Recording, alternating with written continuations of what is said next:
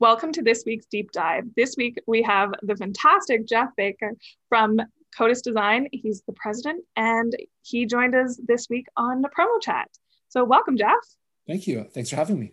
No problem. So, this was an interesting one because we talked about volunteerism on this week's topic, and we had lots of people join in and give all their thoughts because uh, this group is very in tune with volunteering, especially since bunch of them are actually our promo chat volunteers. And once you get into the community, it's hard to get out. But your topic is a little bit on the side adjacent part of this in that you talked about donations. So I'm going to read our tweet and then your tweet, and then we'll chat about it a bit. So ours was simple in that we said, How do your employers in your company encourage volunteering? And you came back with, As an industry, I want us to come together to find places we can donate the not needed items instead of the trash. We recently had a client who asked us to donate eight pallets of stuff. We don't have good options. Small stuff, yes, but not this much okay, lots to cover in that case. And you kind of went on to sort of be like, we should figure out a national network of sort of where this stuff can go. And it started a side discussion of schools and organizations that would need this. So, what was your answer to your client? And what do you think something like this looks like? Yeah, no, and I, and I think it's interesting because I sort of parlayed volunteering into this because I, I think that either way it's giving back this is a major issue in our, in our industry. Um, like if you look back at, you know, the uh, fast article that was written by the lady about how swag is garbage.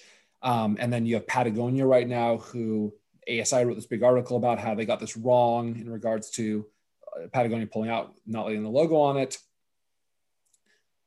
This idea of donating unused items is a massive issue in our industry. Um, we um, on the specific topic we had eight pallets to donate. They are still going to sit on our shelves.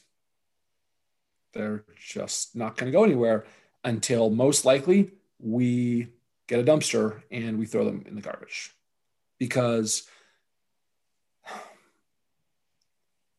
organizations will take them on a one-off basis. Here they'll take them there. I'll take 48 jackets or you replace and say, "Oh, I donated you know three thousand pens to a school." I mean, that's great. Three thousand pens takes up like four little boxes. I'm talking eight pallets of stuff here, and this isn't like a one-off basis. Unfortunately, we make swag in our industry, and the logos change. Logos change, products change, initiatives change, and we need a solution for where to donate these products here. And so that's why I came with a solution of like this sort of this national network where we could set up. And I have a lot, of ideas in regards to that. I mean, it would be so interesting because the need is there for things. I know a lot of other suppliers will do this in that. Um, so Brian Dolan made the example of like he gets misprints and pens and donates them to church services. And I have collected misprints and like ra- like sort of not ruined, but like tiny holes, like things that don't pass quality control. And I've donated like and or I organized it and donated it to a homeless shelter. And for that, it was amazing. And there's kind of the the problem is when it becomes brand fill, like when you've either ordered too much or you haven't ordered wise, like, and so it comes into two different things here. Is like, how do you deal with that for your client, but also how do you stop that before it starts? Like, how do you stop brand fill in that way? Brand fill. Well, I mean, our big initiative this year is to sell less swag. And we just put a post on this on Earth Day. And the goal isn't to sell less dollars worth of swag. The goal is to sell less items, but better items. Better water bottles, better jackets, better, uh, you know, I'd rather sell a marine layer t shirt than a cheap 5.4 ounce, 100% cotton fabric shirt. I want to sell items that are top of drawer. So when you go open up the drawer, it's an item you want to pull out. I want to encourage a customer instead of slapping your logo hugely on your side, maybe let's do a woven label and put it on the bottom.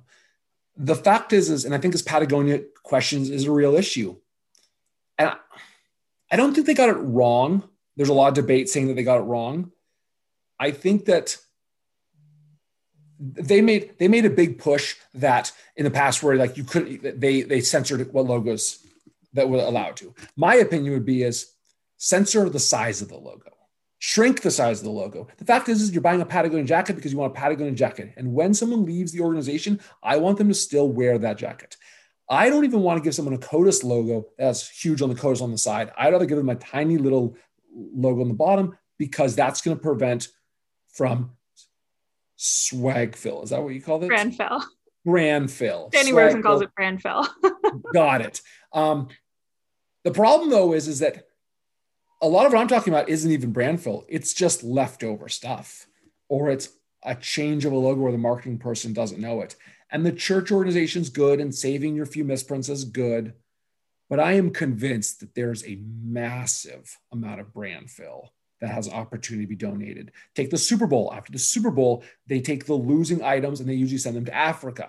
Problem with sending things to Africa is it's very expensive to send things to Africa, and you have to find someone who's good. And too often, when they get sent to Africa, they don't actually get donated. They actually go in the black market, and the black market still starts selling the products, which some people argue is okay. However, that actually takes away from the people who are actually selling product in Africa and hurts the culture because these people are now getting the items for free and they should be getting donated here. So what I hmm. want to do, I came up with is I want actually want to build, I want to build a network. And totally coincidentally, before you even asked me to go on this, I had a meeting with my team and I'm like, what if we built a website, not a business, where we build a site where distributors and suppliers can all log on, but we can also have organizations across country. I mean, I'm, i want thousands of organizations to log on and sort of pin where are you? What's your address? What's a phone number? And say, I want something. So if let's say I have a client who's in Louisville and wants to donate stuff, I'm just going to look in Louisville and say, oh, look, there's the Louisville, you know, women's shelter, and they're looking for product. And mm-hmm. it's really like a shared network of how do we stop the brand fill? How do we change the uh, image of our industry? And we actually become supportive assuming this is not an item that you can't prevent from making. Like we're trying to do is we're trying to like really stop making like cheap swag like really items that people want really doing a deep dive into what people want. After that though we got to find a better way to get rid of the stuff. And if we all work together i think that we actually could do this. Yeah build smart products, buy smart products, sell that, and kind of avoid that. But it, it you know, so I'm hearing you volunteer for this, so we'll tie back to our theme. Um, but it is that idea of like there are communities in need, and how do we make it easy for them to get what they need? And I don't know, I keep thinking of food banks. So food banks will take large donations and they just kind of put it out on their like on this massive network, and it's like I've got 10 tons of pickles and but i really need cereal like I'll trade you this. So um, maybe that's what we start thinking about in terms of that. So um, if anyone out here is listening and wants to help out Jeff, go for it. And otherwise, I wish you the best because I think this is something we, there's such a need out there, especially now that turning something into trash when it is totally functional for someone just seems a waste of resources and just puts a bad name to you. And but at the same time there's a lot of organizations out there that will take it and recycle it. There's one company here redwood and what they did was yeah. they took uh, umbrellas that you know were, weren't in the proper branding and just repurposed them into pillows. And so uh, you know think outside the box for what you're doing with stuff rather than just okay i got to get a dumpster for this. Sorry about that. Did you see that call?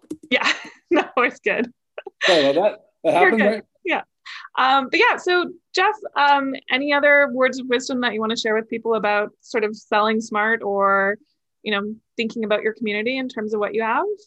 Yeah, I mean, I think that um, I think there's a huge opportunity to do this, um, but I also think though that um, you know we we I'm I'm so torn I'm so torn between the, your Redwood example, and we have this idea where we can like take old shirts and like print over them, or there's great opportunities to take an embroidery and then take a embroidered patch and put it on top. I'm so torn between those being like great stories and this just this massive underlying issue of all this extra product that exists out there. Um, and so, yeah, I mean, I want to know if somebody has a great solution of where to donate these stuff. Like, I want to know like how can we do this? Um, but I also encourage people in our industry like it's not just about selling as much as you can. Like it's not yeah. about taking every single order. To the suppliers out there, we gotta really think about these items we're making. It's not a race to, it shouldn't be a race to the bottom for price. Got to come up with better products for our customers. For distributors out there, like don't just take every order. Like if someone says, I need a thousand pens at 19 cents, but you don't think this pen's good, educate your customer that 500 better pens or 250 better pens is a much better idea here. Like I agree with this whole concept in the fast, like in you know fast companies, and I agree with this idea that Patagonia is saying. I think it's a tough situation that we all need to really band together on and improve to help our own companies, our own communities, and our industry to really like improve uh, the vision and the and how people think about the work that we're doing, so that the amazing work we're doing isn't getting lost by this just substantial waste problem. Yeah, and it helps the reputation. Like I've had multiple conversations in the past month of being like, "Oh yeah, you're in the trinkets and trash," which is yeah. like I think it just is a trigger for so many people. But if we continue to just make trink sell trinkets and create trash, then that's exactly what we're going to be considered Absolutely. as. And, Absolutely. and that's not what we are because we're marketing. We're an arm of marketing and we should act that way. exactly. Well, Jeff, fantastic. How can people find you on the internet uh, to give you all their ideas? Uh, all right. Well, I'm not that good of an interneter, but if you do want to find me, uh, you can email me. If you really care at Jeff, J E F F dot Becker, B E C K E R at kotisdesign.com. Or my Twitter handle is at Jeff Becker Swag. It's a solid choice. that's sort of where I that's sort of where I exist, those two spots. Wonderful. Well, thank you for joining us for the deep dive and thank you for joining us for Promo Chat. Remember, everyone, you can join in uh, on Promo Chat every Wednesday at 3 p.m. Eastern, noon Pacific. And thank you to our sponsor, Maple Ridge Farms, uh, for helping us get this out into the world. So thank you, Jeff, and have a great day. Thank you.